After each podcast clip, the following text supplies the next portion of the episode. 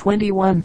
Controlled by shire councils and divisional boards. The chief suburbs are Kangaroo Point, Fortitude Valley, New Farm, Red Hill, Paddington, Milan, Toowong, Breakfast Creek, Bulimba, Woolloongabba, V.04P.0574 Highgate and Indooroopilly. The population of the metropolitan area in 1901 was 119.907, of the city proper, 28.953, of South Brisbane, 25.481, BRISEUX. Charles Etienne C. 1680-1754, French architect. He was especially successful as a designer of internal decorations mantelpieces, mirrors, doors and overdoors, ceilings, consoles, candelabra, wall panelings and other fittings, chiefly in the Louis Quinze mode. He was also an industrious writer on architectural subjects. His principal works are Architecture Moderne 2 volumes, 1728, Lord de Buddy-Rel's Maisons de Campagne 2 volumes, 1743, Traité du beau essentiel dans les arts, appliqué particulièrement d'architecture 1752, and Traité des proportions harmoniques, BRISSAC, Dukes of the fief of Brissac in Anjou was acquired at the end of the 15th century by a noble French family named Cossé belonging to the same province. René de Cossé married into the Gouffier family, just then very powerful at court, and became premier panelier chief panelier to Louis XVI. Two of his sons were marshals of France. Brissac was made a countship in 1564 Charles, the eldest, who was Grand Master of Artillery, and Governor of Piedmont and of Picardy.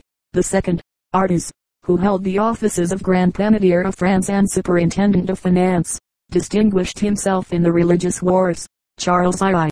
de Cossé fought for the League, and as governor of Paris opened the gates of that town to Henry Ivy, who created him Marshal of France in 1594. Brissac was raised to a duchy in the peerage of France in 1611. Louis Hercule Timoleon de Cossé, Duc de Brissac, and commandant of the Constitutional Guard of Louis XVI, was killed at Versailles on the 9th of September 1792 for his devotion to the king. MPBRISSON. Eugene Henri 1835. French statesman. Was born at Bourges on the 31st of July 1835. He followed his father's profession of advocate and having made himself conspicuous in opposition during the last days of the empire, was appointed deputy mayor of Paris after its overthrow. He was elected to the assembly on the 8th of February 1871, as a member of the extreme left. While not approving of the commune, he was the first to propose amnesty for the condemned on the 13th of September 1871, but the proposal was voted down. He strongly supported obligatory primary education, and was a firm anti-clerical. He was president of the chamber from 1881 replacing Gambetta to March 1885, when he became prime minister upon the resignation of Jules Ferry, but he resigned when, after the general elections of that year, he only just obtained a majority for the vote of credit for the Tonking expedition. He remained conspicuous as a public man, took a prominent part in exposing the Panama scandals, was a powerful candidate for the presidency after the murder of President Carnot in 1894 and was again president of the chamber from December 1894 to 1898. In June of the latter year he formed a cabinet when the country was violently excited over the Dreyfus affair. His firmness and honesty increased the respect in which he was already held by good citizens. But a chance vote on an occasion of especial excitement overthrew his ministry in October. As one of the leaders of the radicals he actively supported the ministries of Waldeck Rousseau and Combes especially concerning the laws on the religious orders and the separation of church and state. In 1899 he was a candidate for the presidency. In May 1906 he was elected president of the Chamber of Deputies by 500 out of 581 votes. BRISSON. Edmadihurin Shock 1723-1806. French zoologist and natural philosopher. Was born at Fontenay-le-Comte on the 30th of April 1723. The earlier part of his life was spent in the pursuit of natural history. His published works in this department including Regni Animals 1756 and Ornithology 1760. After the death of R.A.F. Reaumur 1683-1757, whose assistant he was, he abandoned natural history, and was appointed professor of natural philosophy at Navarre and later at Paris. His most important work in this department was his Poids Specifics Discours 1787 but he published several other books on physical subjects which were in considerable repute for a time. He died at Croissy near Paris, on the 23rd of June 1806. Brissot, Jacques Pierre 1754-1793, who assumed the name of de Warvillely, a celebrated French Girondist, was born at Chartres, where his father was an innkeeper. In January 1754, Brissot received a good education and entered the office of a lawyer at Paris. His first works, Theorie des lois criminelles 1781 and Bibliothèque philosophique du législateur 1782, were on the philosophy of law, and showed how thoroughly Brissot was imbued with the ethical precepts of Rousseau. The first work was dedicated to Voltaire, and was received by the old philosophy with much favor. Brissot became known as a facile and able writer, and was engaged on the Mercure, on the Courrier de l'Europe, and on other papers, ardently devoted to the service of humanity. He projected a scheme for a general concourse of all the savants in Europe, and started in London a paper, Journal du Lycée de Londres, which was to be the organ of their views. The plan was unsuccessful, and soon after his return to Paris Brissot was lodged in the Bastille on the charge of having published a work against the government. He obtained his release after four months, and again devoted himself to pamphleteering but had speedily to retire for a time to London. On the second visit he became acquainted with some of the leading abolitionists, and founded later in Paris Société des Amis des Noirs, of which he was president during 1790 and 1791. As an agent of this society he paid a visit to the United States in 1788, and in 1791 published his Nouveau Voyage dans les États Unis de l'Amérique septentrionale three volumes. From the first, Brissot threw himself heart and soul into the revolution. He edited the Patriote Français from 1789 to 1793, and being a well-informed and capable man took a prominent part in affairs. Upon the demolition of the Bastille the keys were presented to him. Famous for his speeches at the Jacobin Club, he was elected a member of the municipality of Paris, then of the Legislative Assembly, and later of the National Convention. During the Legislative Assembly his knowledge of foreign affairs enabled him as member of the Diplomatic Committee practically to direct the foreign policy of France, and the declaration of war against the Emperor on the 20th of April 1792, and that against England on the 1st of July 1793, were largely due to him. It was also Brissot who gave these wars the character of revolutionary propaganda. He was in many ways the leading spirit of the Girondists, who were also known as Brissotins. Vergniaud certainly was far superior to him in oratory, but Brissot was quick, eager, impetuous, and a man of wide knowledge, but he was at the same time vacillating, and not qualified to struggle against the fierce energies roused by the events of the revolution. His party fell before the mountain. Sentence of arrest was passed against the leading members of it on the 2nd of June 1793. Brissot attempted to escape in disguise, but was arrested at Moulins. His demeanor at the trial was quiet and dignified, and on the 31st of October 1793 he died bravely with several other Girondists. See Memoirs de Brissot, Sir Southeast's Contemporains et la Révolution Française, published by his sons, with notes by F. de Montrol Paris, 1830, Helena Williams, Souvenirs de la Révolution Française Paris, 1827, F. A. Aulard. Els orateurs de la Legislative et de la Convention Second Education Paris, 1905, F. A. Aulard. Els portraits littéraires de la fin du XVIIe siècle. Pendant la Revolution Paris, 1883. Bristol. Earls and Marquises of. This English title has been held in the Hervey family since 1714, though previously on Earldom of Bristol, in the Digby family, is associated with two especially famous representatives, of whom separate biographies are given. The Herveys are mentioned during the 13th century as seated in Bedfordshire, and afterwards in Suffolk, where they have held the estate of Ickworth since the 15th century. John Hervey 1616-1679 was the eldest son of Sir William Hervey d. 1660, and was born on the 18th of August 1616. He held a high position in the household of Catherine, wife of Charles I, and was for many years member of Parliament for Hythe. He married Elizabeth, the only surviving child of his kinsman, William, Lord Hervey of Cabroot d. 1642, but left no children when he died on the 18th of January 1679, and his estates passed to his brother, Sir Thomas Hervey. Sir Thomas, who was Member of Parliament for Bury St Edmunds. V.04P.0575 died on the 27th of May 1694, and was succeeded by his son, John, who became the first Earl of Bristol.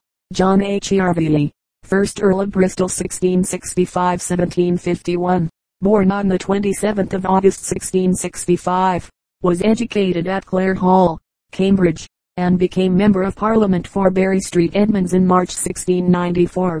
In March 1703 he was created Baron Hervey of Ickworth, and in October 1714 was made Earl of Bristol as a reward for his zeal in promoting the principles of the Revolution and supporting the Hanoverian succession.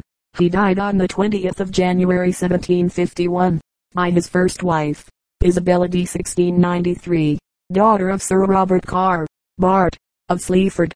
He had one son, Carr, Lord Hervey 1691-1723 who was educated at Clare Hall, Cambridge, and was member for Bury St Edmunds from 1713 to 1722.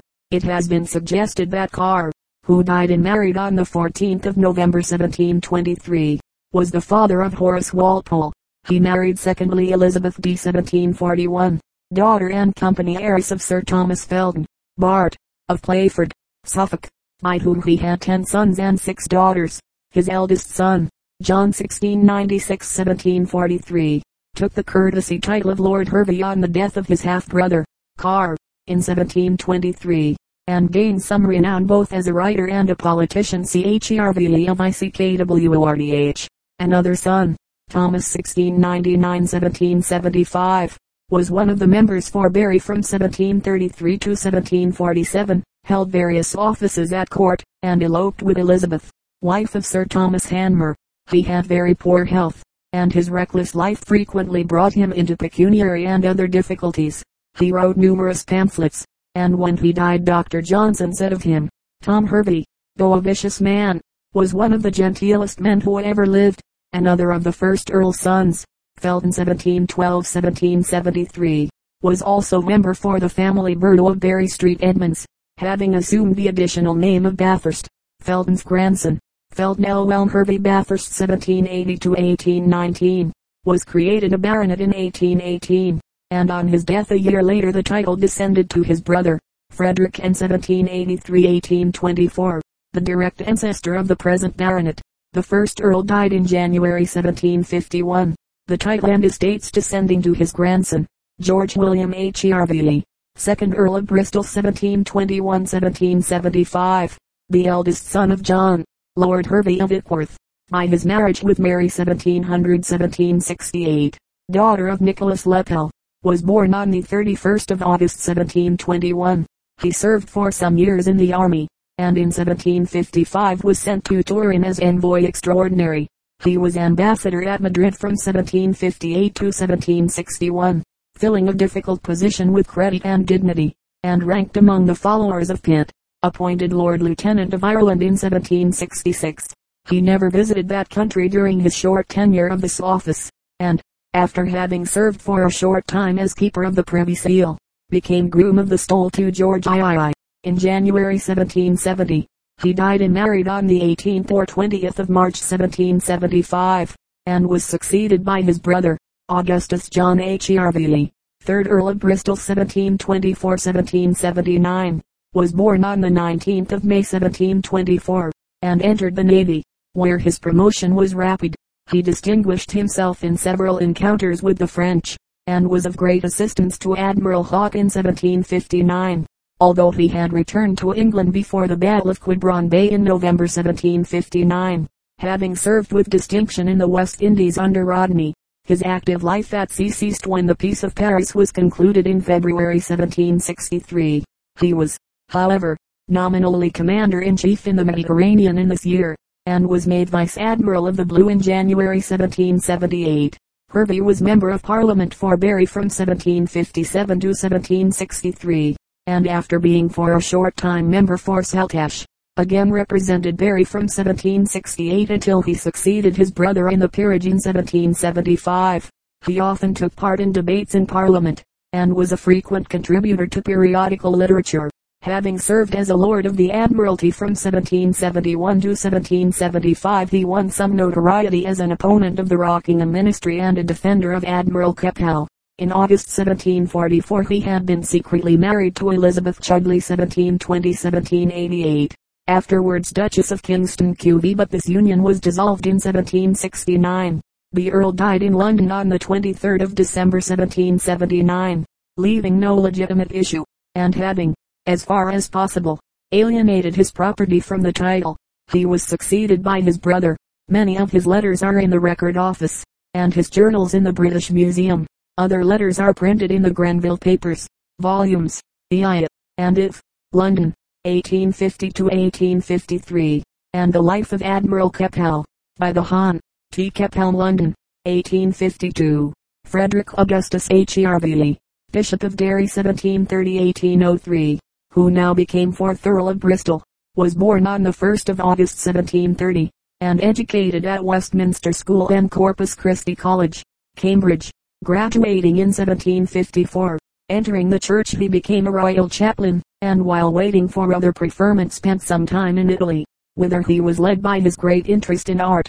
In February 1767, while his brother, the second Earl, was Lord Lieutenant of Ireland, he was made Bishop of Cloyne, and having improved the property of the see he was translated to the rich bishopric of Derry a year later. Here again he was active and philanthropic, while not neglecting his luxurious personal tastes he spent large sums of money on making roads and assisting agriculture, and his munificence was shared by the city of Londonderry. He built splendid residences at Downhill and Ballyscullion, which he adorned with rare works of art. As a bishop, Hervey was industrious and vigilant. He favored complete religious equality, and was opposed to the system of tithes. In December 1779 he became Earl of Bristol, and in spite of his brother's will succeeded to a considerable property. Having again passed some time in Italy, he returned to Ireland and in 1782 threw himself ardently into the Irish volunteer movement, quickly attaining a prominent position among the volunteers, and in great state attending the convention held in Dublin in November 1783. Carried away by his position and his popularity he talked loudly of rebellion, and his violent language led the government to contemplate his arrest. Subsequently he took no part in politics, spending his later years mainly on the continent of Europe. In 1798 he was imprisoned by the French at Milan, remaining in custody for 18 months. He died at Albano on the 8th of July 1803, and was buried in Ickworth Church. Varying estimates have been found of his character, including favorable ones by John Wesley and Jeremy Bentham. He was undoubtedly clever and cultured, but licentious and eccentric. In later life he openly professed materialistic opinions. He fell in love with the Countess Lichtenau, mistress of Frederick William II, King of Prussia, and by his bearing he gave fresh point to the saying that God created men, women and Herveys. In 1752 he had married Elizabeth D. 1800, daughter of Sir Jermyn Davers, Bart, by whom he had two sons and three daughters. His elder son, Augustus John, Lord Hervey 1757-1796, had predeceased his father, and he was succeeded in the title by his younger son, Frederick William Hervey, 5th Earl and 1st Marquis of Bristol 1769-1859, was born on the 2nd of October 1769. He married Elizabeth Albanady 1844, daughter of Clotworthy, 1st Baron Templetown, by whom he had six sons and three daughters. In 1826 he was created Marquis of Bristol and Earl Germain and died on the 15th of February 1859. He was succeeded by his son Frederick William 1800-1864, MP for Bury St Edmunds 1830-1859, as second Marquis, and by the latter's son Frederick William John 1834-1907, MP for West Suffolk 1859-1864, as third Marquess, the latter's nephew, Frederick William Fane Hervey B. 1863 who succeeded as fourth Marquess, served with distinction in the Royal Navy, and was MP for Bury St Edmunds from 1906 to 1907. See John, Lord Hervey, Memoirs of the Reign of George II, edited by J. W. Croker London, 1884, John Hervey, 1st Earl of Bristol, Diary Wells, 1894, and Letter Books of Bristol, with Sir T. Hervey's letters during courtship and poems during widowhood Wells, 1894. Also the articles in the Dictionary of National Biography, Volume Shby, London, 1891. Bristol, George Digby, 2nd Earl of 1612-1677, eldest son of the first Earl C. Below, was born in October 1612. At the age of 12 he appeared at the bar of the House of Commons and pleaded for his father, then in the Tower, when his youth, graceful person and well-delivered speech made a great V.04 P.0576 impression. He was admitted to Magdalen College, Oxford, on the 15th of August 1626, where he was a favorite pupil of Peter Heylyn, and became M.A. in 1636. He spent the following years in study and in travel, from which he returned, according to Clarendon, the most accomplished person of our nation or perhaps any other nation and distinguished by a remarkably handsome person. In 1638 and 1639 were written the letters between Lord George Digby and Sir Kenelm Digby, K&D, concerning religion Publi, 1651, in which Digby attacked Roman Catholicism. In June 1634 Digby was committed to the Fleet till July for striking Crofts, a gentleman of the court, in Spring Gardens, and possibly his severe treatment and the disfavor shown to his father were the causes of his hostility to the court. He was elected member for Dorsetshire in both the short and long parliaments in 1640, and in conjunction with Pym and Hampden he took an active part in the opposition to Charles. He moved on the 9th of November for a committee to consider the deplorable state of the kingdom, and on the 11th was included in the committee for the impeachment of Strafford, against whom he at first showed great zeal. He, however, opposed the attainder, made an eloquent speech on the 21st of April 1641, accentuating the weakness of Byng's evidence against the prisoner, and showing the injustice of ex post facto legislation. He was regarded in consequence with great hostility by the parliamentary party, and was accused of having stolen from Pym's table Byng's notes on which the prosecution mainly depended. On the 15th of July his speech was burnt by the hangman by the order of the House of Commons. Meanwhile on the 8th of February he had made an important speech in the Commons advocating the Reformation and opposing the abolition of episcopacy. On the 8th of June, during the angry discussion on the army plot, he narrowly escaped assault in the House, and the following day, in order to save him from further attacks, the king called him up to the lords in his father's barony of Digby. He now became the evil genius of Charles who had the incredible folly to follow his advice in preference to such men as Hyde and Falkland. In November he is recorded as performing singular good service, and doing beyond admiration, in speaking in the Lords against the instruction concerning evil counselors. He suggested to Charles the impeachment of the five members, and urged upon him the fatal attempt to arrest them on the 4th of January 1642, but he failed to play his part in the Lords in securing the arrest of Lord Mandeville to whom on the contrary he declared that the king was very mischievously advised, and according to Clarendon his imprudence was responsible for the betrayal of the king's plan. Next day he advised the attempt to seize them in the city by force. The same month he was ordered to appear in the Lords to answer a charge of high treason for a supposed armed attempt at Kingston, but fled to Holland, where he joined the Queen, and on the 26th of February was impeached. Subsequently he visited Charles at York disguised as a Frenchman, but on the return voyage to Holland he was captured and taken to Hull, where he for some time escaped detection, and at last he cajoled Sir John Hotham, after discovering himself, into permitting his escape. Later he ventured on a second visit to Hull to persuade Hotham to surrender the place to Charles, but this project failed. He was present at Edgehill, and greatly distinguished himself at Lichfield, where he was wounded while leading the assault. He soon, however, threw down his commission in consequence of a quarrel with Prince Rupert, and returned to the king at Oxford, over whom he obtained more influence as the prospect became more gloomy. On the 28th of September 1643 he was appointed Secretary of State and a Privy Councillor, and on the 31st of October High Steward of Oxford University. He now supported the Queen's disastrous policy of foreign alliances and help from Ireland and engaged in a series of imprudent and ill-conducted negotiations which greatly injured the king's affairs, while his fierce disputes with Rupert and his party further embarrassed them. On the 14th of October 1645 he was made Lieutenant General of the Royal Forces north of the Trent, with the object of pushing through to join Montrose, but he was defeated on the 15th at Sherburn, where his correspondence was captured. Disclosing the king's expectations from abroad and from Ireland and his intrigues with the Scots, and after reaching Dumfries, he found his way barred. He escaped on the 24th to the Isle of Man, thence crossing to Ireland, where he caused Glamorgan to be arrested. Here, on this new stage, he believed he was going to achieve wonders. Had I not carried my body swimmingly, he wrote to Hyde in irrepressible good spirits, who being before so irreconcilably hated by the Puritan party, had thus seasonably made myself as odious to the papists. His project now was to bring over Prince Charles to head a royalist movement in the island, and having joined Charles at Jersey in April 1646, he intended to entrap him on board, but was dissuaded by Hyde. He then traveled to Paris to gain the Queen's consent to his scheme, but returned to persuade Charles to go to Paris, and accompanied him thither, revisiting Ireland on the 29th of June once more and finally escaping to France on the surrender of the island to the Parliament. At Paris amongst the royalists he found himself in a nest of enemies eager to pay off old scores.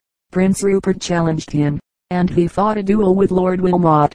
He continued his adventures by serving in Louis XIV. Single quote as troops in the War of the Fronde, in which he greatly distinguished himself. He was appointed in 1651 lieutenant general in the French army, and commander of the forces in Flanders. These new honors, however, were soon lost. During Mazarin's enforced absence from the court Digby aspired to become his successor, and the cardinal, who had from the first penetrated his character and regarded him as a mere adventurer, on his restoration to power sent Digby away on an expedition in Italy, and on his return informed him that he was included in the list of those expelled from France, in accordance with the new treaty with Cromwell.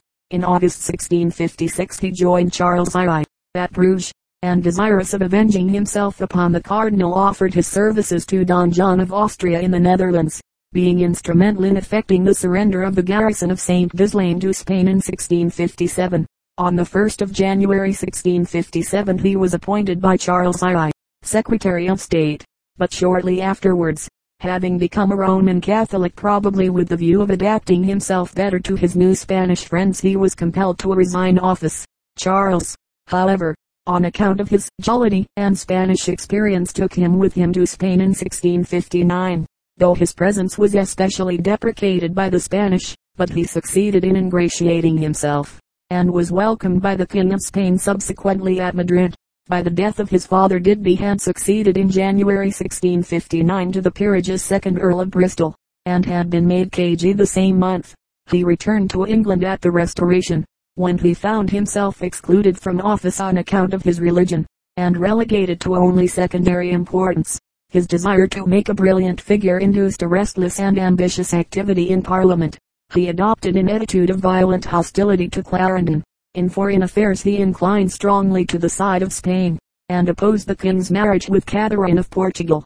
He persuaded Charles to dispatch him to Italy to view the Medici princesses, but the royal marriage and treaty with Portugal were settled in his absence. In June 1663 he made an attempt to upset Clarendon's management of the House of Commons, but his intrigue was exposed to the Parliament by Charles, and Bristol was obliged to attend the House to exonerate himself, when he confessed that he had taken the liberty of enlarging, and his comedian-like speech excited general amusement. Exasperated by these failures, in a violent scene with the king early in July, he broke out into fierce and disrespectful reproaches, ending with a threat that unless Charles granted his requests within 24 hours, he would do somewhat that should awaken him out of his slumbers, and make him look better to his own business. Accordingly on the 10th he impeached Clarendon in the Lords of High Treason, and on the charge being dismissed renewed V.04P.0577 his accusation, and was expelled from the court only avoiding the warrant issued for his apprehension by a concealment of two years. In January 1664 he caused a new sensation by his appearance at his house at Wimbledon, where he publicly renounced before witnesses his Roman Catholicism, and declared himself a Protestant, his motive being probably to secure immunity from the charge of recusancy preferred against him. When, however, the fall of Clarendon was desired, Bristol was again welcomed at court, he took his seat in the Lords on the 29th of July 1667. The King, wrote Pepys in November, who not long ago did say of Bristol that he was a man able in three years to get himself the fortune in any kingdom in the world and lose all again in three months, do now hug him and commend his parts everywhere above all the world. He pressed eagerly for Clarendon's committal, and on the refusal of the lords accused them of mutiny and rebellion, and entered his dissent with great fury. In March 1668 he attended prayers in the Lords. On the 15th of March 1673 though still ostensibly a Roman Catholic, he spoke in favor of the Test Act, describing himself as a Catholic of the Church of Rome, not a Catholic of the Court of Rome, and asserting the unfitness of Romanists for public office. His adventurous and erratic career closed by death on the 20th of March 1677. Bristol was one of the most striking and conspicuous figures of his time. A man of brilliant abilities, a great orator, one who distinguished himself without effort in any sphere of activity he chose to enter, but whose natural gifts were marred by a restless ambition and instability of character fatal to a real greatness. Clarendon describes him as the only man I ever knew of such incomparable parts that was none the wiser for any experience or misfortune that befell him, and records his extraordinary facility in making friends and making enemies. Horace Walpole characterized him in a series of his smartest antitheses as a singular person whose life was one contradiction. He wrote against popery and embraced it. He was a zealous opposer of the court and a sacrifice for it was conscientiously converted in the midst of his prosecution of Lord Strafford and was most unconscientiously a persecutor of Lord Clarendon. With great parts, he always hurt himself and his friends, with romantic bravery. He was always an unsuccessful commander. He spoke for the Test Act, though a Roman Catholic, and addicted himself to astrology on the birthday of true philosophy. Besides his youthful correspondence with Sir K. Digby on the subject of religion already mentioned, he was the author of an Apology 1643, Thomason Tracts, E 3432, justifying his support of the king's cause, of Elvira, a comedy 1667, printed in R. Select Collect, of Old English Plays Hazlitt, 1876, volume XV, and of Worse and Worse, an adaptation from the Spanish, acted but not printed. Other writings are also ascribed to him including the authorship with Sir Samuel Tuke of the Adventures of Five Hours 1663. His eloquent and blunt speeches, many of which were printed, are included in the article in the Biog. Brit, and among the Thomason tracts, see also the general catalogue in the British Museum. The catalogue of his library was published in 1680. He married Lady Anne Russell, daughter of Francis, 4th Earl of Bedford, by whom, besides two daughters, he had two sons, Francis, who predeceased him and married, and John, who succeeded him as third Earl of Bristol, at whose death without issue the peerage became extinct. Authorities. See the article in Dict. Nat. Biog. of Oxon. Bliss. The 111105. Biographia Brit. Kippis. V210-238. H. Walpole's Royal and Noble Authors Park. 1806. The 191. Roche's Anglicanus by J. Downes. Pages 31, 36 1789. Cunningham's Lives of Eminent Englishmen 1837. The 29. Somers Tracts 1750. The 1809. If. Dot, Harleian Miscellany 1808. Vivi. Dot, Life by T. H. Lister 1838. State Papers. PCYIE in the Digby line, for the Hervey C. above. Clarendon State Papers. The I. 201. Memoirs du Cardinal de Retz 1859. Appii. 437. 442. Pepys Diary. If. 51. Ib. Vi. 199. Ib. 207. Protests of the Lords. By J. E. T. Rogers. I. 36. Bristol. John Digby. First Earl of 1580-1653 English diplomatist. Son of Sir George Digby of Coleshill, Warwickshire, and of Abigail daughter of Sir Arthur Heveningham, was born in 1580, and entered Magdalen College, Oxford, in 1595 meters a 1605, becoming a member of the Inner Temple in 1598. In 1605 he was sent to James to inform him of the safety of the Princess Elizabeth at the time of the gunpowder plot. He gained his favor, was made a gentleman of the Privy Chamber and one of the King's Carvers, and was knighted in 1607. From 1610 to 1611 he was member of parliament for Hayden. In 1611 he was sent as ambassador to Spain to negotiate a marriage between Prince Henry and the Infanta and, and to champion the cause of the English merchants. For whom he obtained substantial concessions, and arranged the appointment of consuls at Lisbon and Seville. The Al